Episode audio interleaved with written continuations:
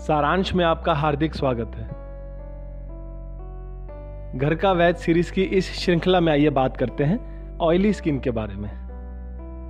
युवतियों एवं महिलाओं के लिए ऑयली स्किन एक बहुत बड़ी समस्या है, क्योंकि ऐसी त्वचा पर हर समय चिपचिपाहट रहती है। ऐसे में यह मिट्टी और मैल को जल्द ही पकड़ लेती है और इसी वजह से चेहरे पर कील मुहासे निकल आते हैं। इसके अलावा चेहरे पर जलन और खुजली भी हो सकती है।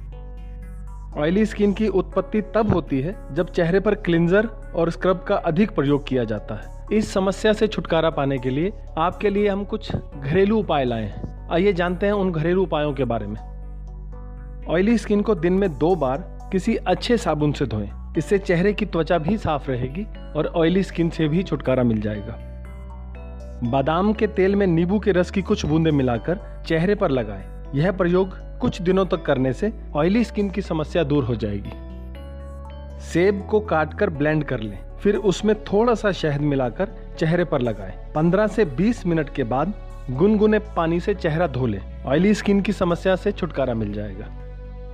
चेहरे पर उचित मॉइस्चराइजर जैसे नॉन कोमेडोजेनिक मॉइस्चराइजर लगाने से भी ऑयली स्किन की समस्या दूर हो जाती है।